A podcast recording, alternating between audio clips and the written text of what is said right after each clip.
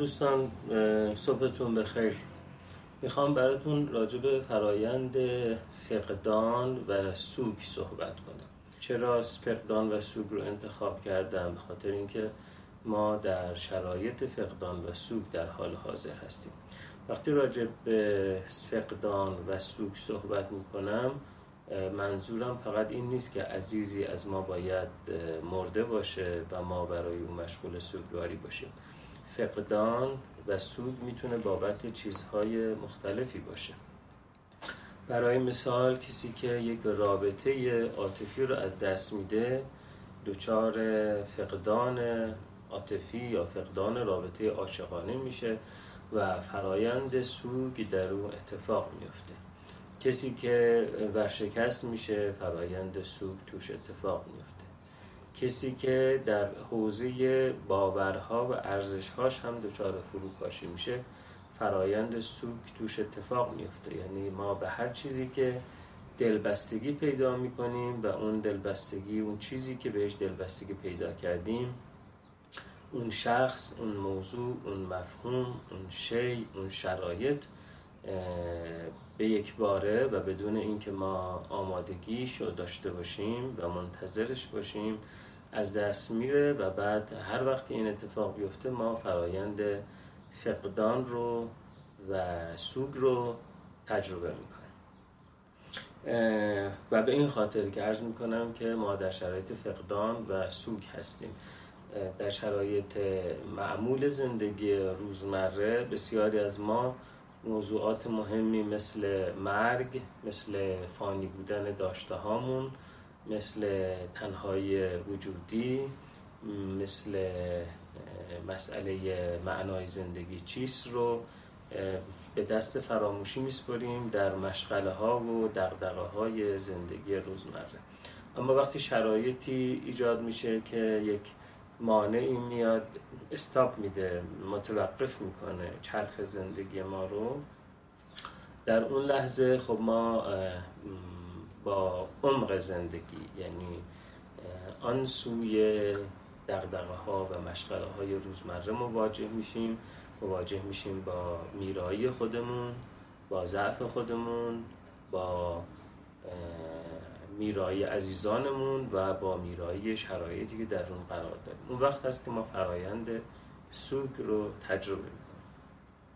خب در این فرایند سوگ چه اتفاقی بر ما میفته؟ اون چیزیست که روانشناسانی که در حوزه سوگ کار میکنن، روانپزشکانی که در حوزه سوگ کار میکنن، این فرایند رو روی ده ها و بلکه صدها نفر مورد مطالعه قرار دادن و نتایج مطالعهشون منجر به این شده که ما این فرایند رو بهتر بشناسیم. یکی از اون کسانی که در زمینه فرایند سوگ خیلی مطالعه کرده، خانم دکتر الیزابت کوبلر راس هست، روانپزشک سوئیسی که البته بیشتر عمر کاریش رو در آمریکا به سر برده و ایشون فرایند سوگ، یعنی اون احوالاتی که برای یک آدم سوگوار حادث میشه و یک آدم سوگوار تجربهش میکنه، اون پدیدارها رو در چند مرحله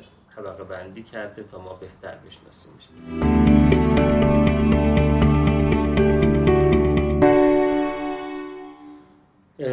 مرحله اول طبق فرایند سوگ یا نمودار سوگ دکتر کوبلر راس مرحله انکار هست. مرحله بعد مرحله خشم هست. مرحله بعد مرحله چانه زنی هست. مرحله بعد مرحله افسردگی یا یأس هست و بالاخره اگر بتوانیم به سلامت از این مراحل بیرون بیایم، مرحله پذیرش هست. بسیاری از آدم ها به سلامت از این فقدان بیرون نمیان، یعنی اینکه در یکی از اون مراحل دیگه که گفتم خدمتتون، مرحله انکار، مرحله خشم، مرحله چانه زنی و مرحله یأس و افسردگی گیر میافتن و ممکنه بعد از یک سوگ قابل توجه سایر بخش های زندگیشون دیگه در اون چاله ناشی از اون مرحله قرار داشته باشن و از اون دیگه بیرون نیان.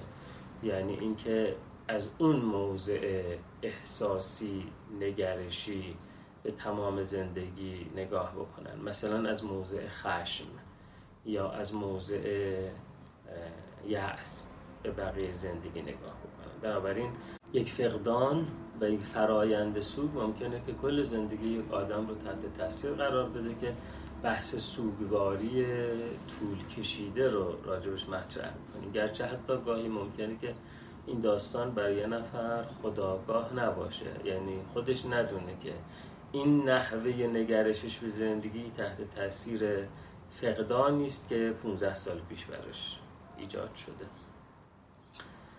و تحت تاثیر اون مثلا نسبت به همه خشم داره یا تحت تاثیر اون به همه چیز با یأس و ناامیدی نگاه میکنه. بنابراین اینکه یک فقدانی منجر به این بشه که ما پخته‌تر بعد از اون زندگی بکنیم، حالا پخته‌تر رو هم باید تعریف کنم، یا اینکه یک فقدانی منجر بشه که ما بعد از اون آسیب شناسانه زندگی کنیم، پاتولوژیک زندگی کنیم، یعنی سایر بیمار زندگی ما بیمارگونه بگذره. این نتیجه همین هست که آیا ما تونستیم مراحل سوگ رو به گونه‌ای طی کنیم که بالاخره به مرحله پذیرش برسیم یا نه.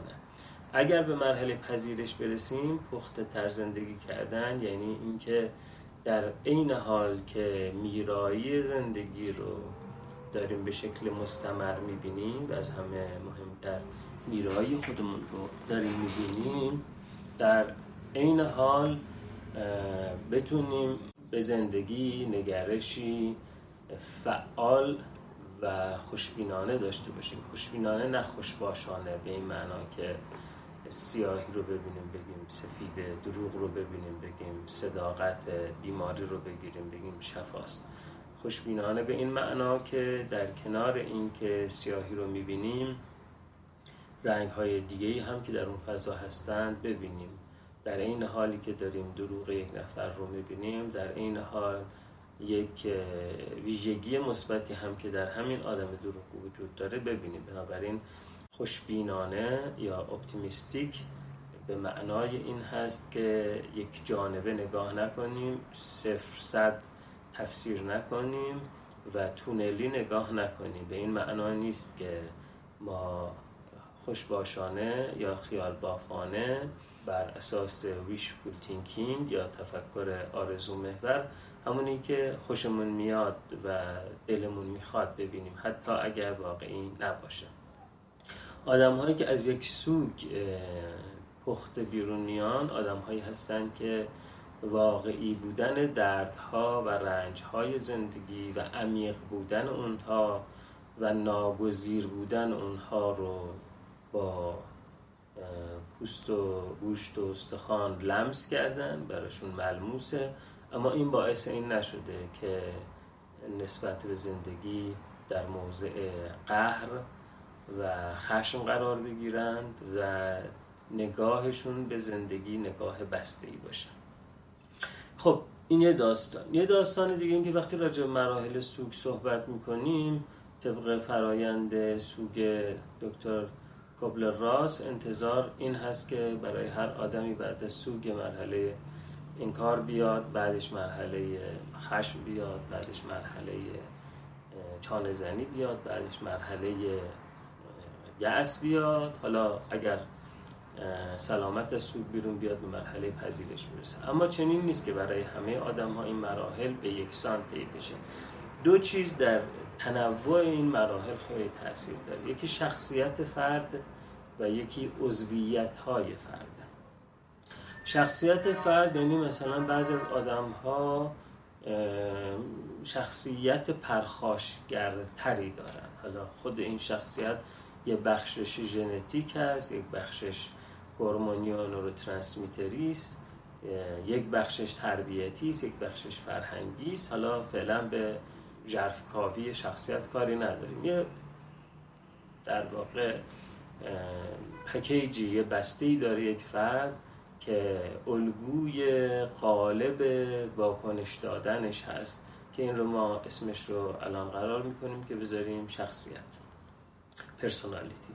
پرسونالیتی فرد در اینکه در پاسخ به یک فقدان در کدوم فرایند در کدوم مرحله فرایند سوگ قرار بگیره خیلی میتونه تأثیر داشته باشه. مثلا آدم‌هایی که کلاً افسرده‌خو هستن، دیستایمیک هستن، خلقشون پایین هست و با نگرش منفی به جهان نگاه میکنن و به خودشون حتی نگاه میکنن، خب این آدم‌ها بیشتر ممکنه که توی مرحله یأس فرایند سوگ گیر کنن و خیلی بیشتر شما سوگ اونها رو حتی از ابتدای فرایند فقدان توی مرحله یأس ببینید، در حالی که آدم‌هایی که ستیزه‌جو هستند و پرخاشگر هستند، حالا ستیزه‌جو جنبه مثبت هم داره، جنگجو هم میتونه یک ویژگی‌های مثبتی داشته باشه، موهبت‌هایی داشته باشه، اما آدم‌هایی که به هر حال تیپ شخصیتیشون تیپ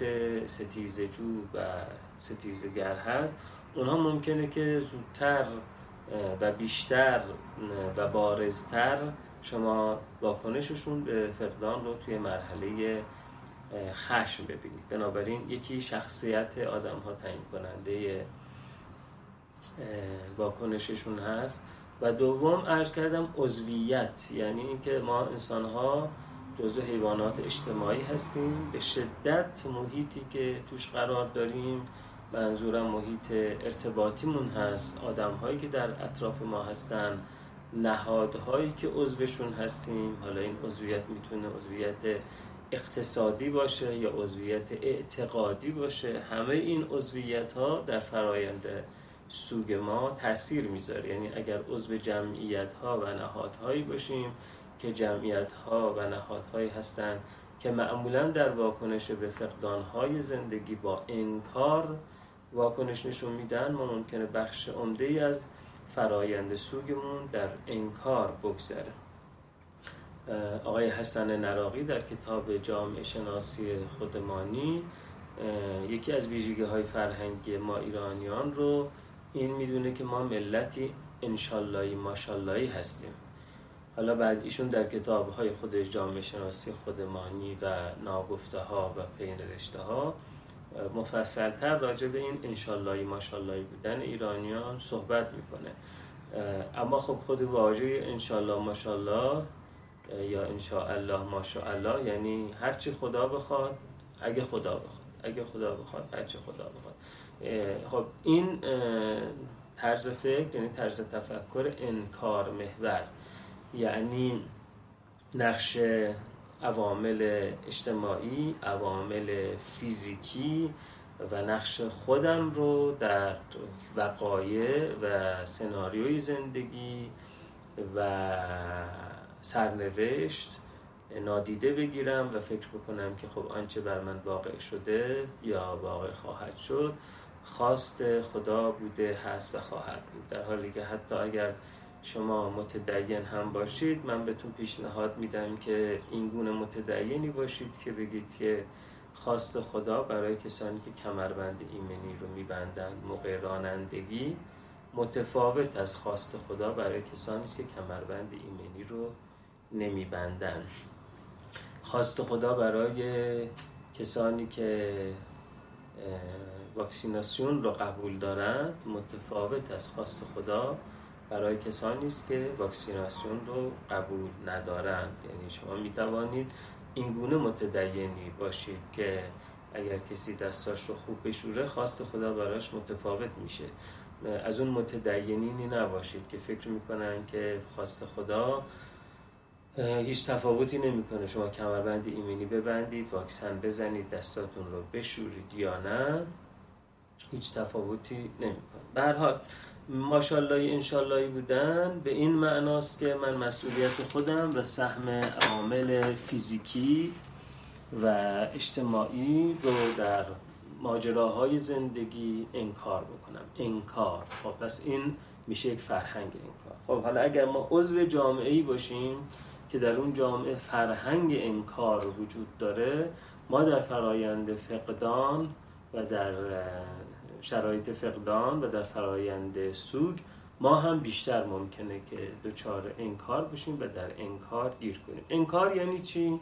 یعنی اصل مسئله رو انکار کردن، اصل مسئله رو منکر شدن. یعنی عزیزی از ما مرده ولی ما بگیم که نخیر نمرده، او زنده است و این جنازه‌ای که دارن نشونه من میدن جنازه اون نیست، یک کسی شبیه به او.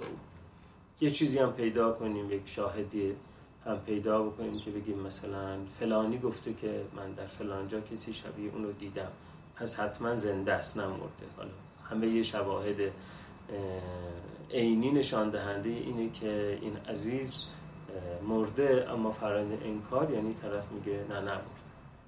خب شما ممکنه این انکار واضح و شفاف رو خیلی کم ببینید مگر در ساعتهای اول یا روزهای اول بعد از فقدان، که ببینید یه نفر عزیزی رو از دست داده ولی شما میرید پیشش خیلی بی‌تفاوت میبینینش، به گونه‌ای که فکر میکنیم که ممکنه فکر بکنیم که این چقدر بی‌تفاوت به مرگ این عزیزش، انگار که اصلا هیچ علاقه بین این دوتا آدم نبوده، در حالی که اگر فرایند سوگ رو بشناسید میدونید که اون پیش ساعتها و حتی روزهای انکار هست. برای همین دیده شده در سی درصد از سوگواران که عزیزی رو از دست میدن در روزهای اول بعد از فقدان گاهی به شکل گذرا صدای او رو میشنون توی خونه، یا حتی تصویر گذرایی از اون رو میبینن در مثلا یه جای شلوغ، انگار که یه دفعه او رو دیدن، که این اگر اون آدم ها سابقه بیماری روانپزشکی نداشته باشن و فقط به شکل گذرا در چند روز اول بعد از سوگ شنیدن صدای فرد درگذشته رو گزارش کنن یا حتی لحظه هایی از دیدن اون رو، این رو به حساب روانپریشی و به حساب توهم هالوسینیشن ما نمیذاریم، جزو فرآیند طبیعی سوگ حساب میکنیم، چون انکار جزو فرآیند طبیعی سوگ هست و مکانیسم عصب شناختیش هم این گونه است که مغز چیزهایی از حافظه رو بازیابی میکنه، چیزهایی که بهش نیاز داره رو بازیابی میکنه. همونطور که مغز میتونه از بیرون تصویری رو بگیره، همونطور هم میتونه از بایگانی حافظه تصویر رو در بیاره. چیزی که در رویا هر شب ما باهاش مواجه هستیم همین هست که جریان اطلاعات جریان معکوسی میشه، به جای اینکه از بیرون به درون بیاد از عمق حافظه بیرون میاد و به مشاهده میرسه و ما رویاهامون در واقع مشاهده کردن تصاویره، تصاویری که از بیرون به درون نمیاد چون چشممون بسته است و خواب هستیم، سطح هوشیاریمون پایین اومده، با دنیای بیرون ارتباطمون کم شده، اما با دنیای درون، منظورم مخزن اطلاعات درون هست، با اونجا ارتباطمون تقویت شده. همین فرآیندی که در رؤیا برای ما اتفاق میفته در بیداری هم ممکن اتفاق بیفته. من وقتی به شدت از لحاظ عاطفی به چیزی اشتیاق داریم، مشتاقیم و حریصیم، او رو با یک جریان معکوس اطلاعات باهاش برخورد بکنیم که البته در فرآیند روانپریشی دیگه این استمرار پیدا میکنه و از چند روز و چند ساعت میرسه به هفته ها و ماه ها، که اون موقع دیگه باید به عنوان یک بیماری روانپزشکی با تجویز روانپزشکی پیش ببریمش. خب بنابراین انکار حتی میتونه تا این حد قوی باشه که ما چیزی رو که داریم جلوی چشممون میبینیم او رو منکر میشیم و میگیم نه این گونه نیست. حالا شما در همین شرایط اپیدمی بیماری کرونا مثلا ببینید که بعضی از گروه‌های اجتماعی، بعضی از افراد، بعضی از طبقات اجتماعی کاملاً دچار انکار هستند. مثلا می‌بینید علی‌رغم تمام هشدارهای بهداشتی که داده میشه، اینها همایی هم دور همایی برگزار میکنن، جمعیت برگزار میکنن، مراسم برگزار میکنن، آیین‌های جمعی برگزار میکنن، در مقابل هر نوع محدودیت در رفت آمد مقاومت میکنن. خب بچه ما تعجب میکنید که چجوری ممکنه که یه آدم هایی یه چیزی به این به هر حال شفاف واضح و شفاف بودن رو که اینها روش‌های انتقال ویروس هست و این همچین هزینه‌هایی برای جامعه ایجاد میکنه، نه تنها برای تو بلکه برای دیگران هم میتونه حضور تو در مجامع مشکل ایجاد کنه و تو باید این محدودیت‌ها رو اعمال کنی. اونها نادیده میگیرن و به مناسبت‌های مختلف، حالا آیین‌های مذهبی به خصوص بیشتر از همه بیرون میان، سر و صدا میکنن، عرض کنن که دور هم جمع میشن، تراکم ایجاد میکنن و ویروس رو به هم انتقال میدن، بعد هم عنوان ناقل میرن به خانوادهشون، اطرافیان انتقال میدن. شما تعجب میکنید که چجوری میشه که این آدم ها این داستان رو نمیفهمن. خب این همون داستان شخصیت و عضویت هست که بعضی از شخصیت ها و بعضی از نهادها و عضویت در اون نهادها، چه عضویت اقتصادی چه عضویت اعتقادی، منجر به این میشه که ما در فرایند فقدان واکنشمون واکنش انکار باشه به جای واکنش قبول و اظهار، میریم تو واکنش انکار. حالا این آدم هایی که شما میبینید که این واکنشونشون میدن چند دسته هستند دیگه.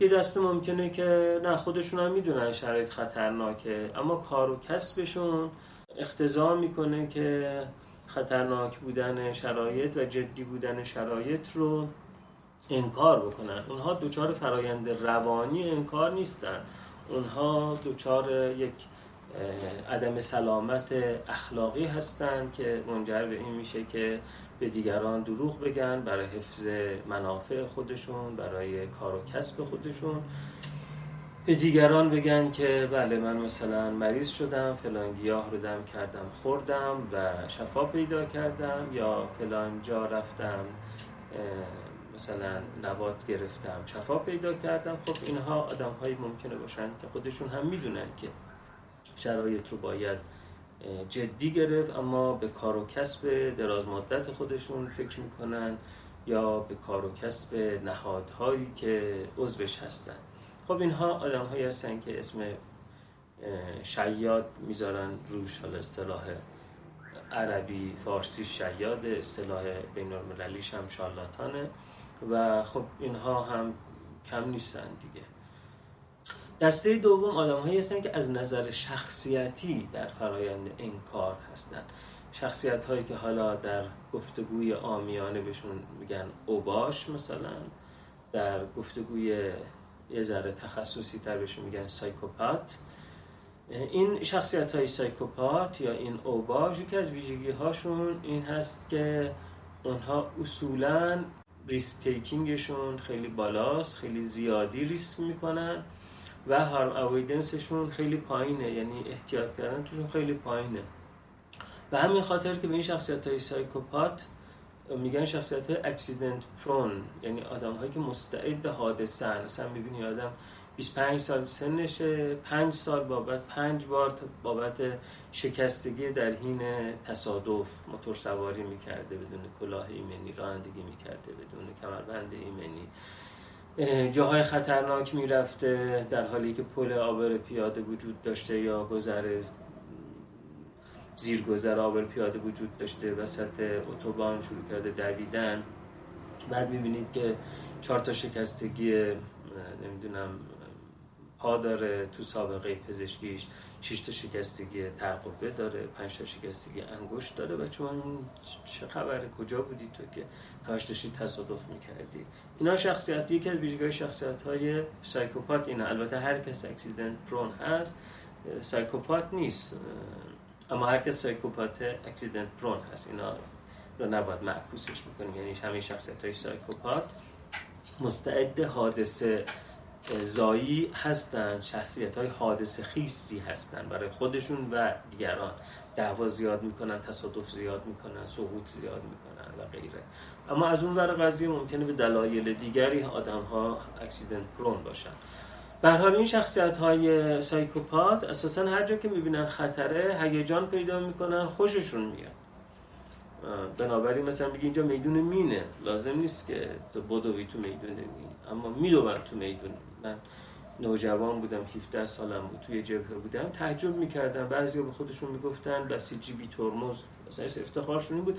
میگفتن اینجا میدان مینه، حالا معبر باز کرده بودن، ما از معبر میتونستیم عبور کنیم.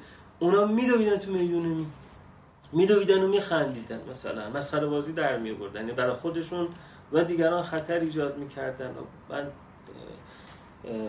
برای من اون موقع این سوال ایجاد بود، ایجاد میشد. خب من دانش آموز دبیرستانی بودم، نمیتونستم فرآیندهای روانشناختی رو بشناسم، ولی برام سوال این بود که این چشه، من زیادی ترسوام یا این زیادی شجاعه. اگه من ترسو بودم که مدرسه رو ول نمی‌کردم یا جبهه، پس خیلی ترسو نیستم دیگه. ولی اصلا حاضر نیستم که وقتی میگه اینجا میدونه مینه، اینجا هم معبره، اینجا هم جاده است، بدوم توش و بخندم مثلا. این, این چیه؟ خب بعداً متوجه شدم که شخصیت‌های سایکوپات که اتفاقاً در اونجا هم خیلی زیاد بودند و بعداً که به خاطراتم مرور کردم دیدم که چقدر سایکوپات اونجا وجود داشت.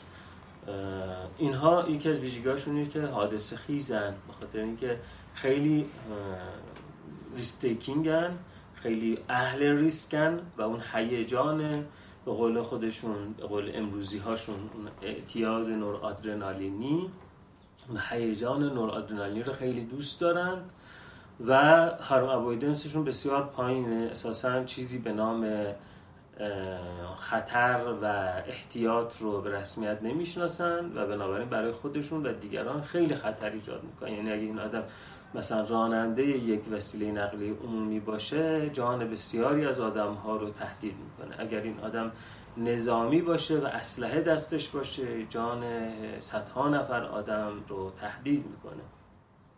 و به این خاطر برای این جور شغل‌ها که با جان آدم‌های زیادی سر و کار دارن، خیلی مهمه که غربالگری کنیم که این آدم‌های سایکوپات وارد این شغل‌ها نشن. خب متأسفانه بعضی از آدم‌ها سایکوپاتن اما باهوش هستن، یعنی هوش این رو دارن که در آزمون‌های مختلف قبول بشند و ممکنه که واقعا در شرایط قرار بگیرن که بتونه حکم مثلا حمله بده در یک جنگ و نه تنها خودش بلکه یک لشکر رو بریزه تو میدون مین، به خاطر اینکه اون اساساً نه خودش از حادثه و از هیجان نورآدرنالینی پرهیزی داره و نه برای دیگران این پرهیز رو روا داره. و خب اینها در تاریخ معاصر متاسفانه نمونه‌هاش رو داشتیم و هزاران نفر بابت چنین چیزهای جان خودشون رو از دست دادن. خب به هر حال این اوباش که از ویژگی‌هاشون این هست که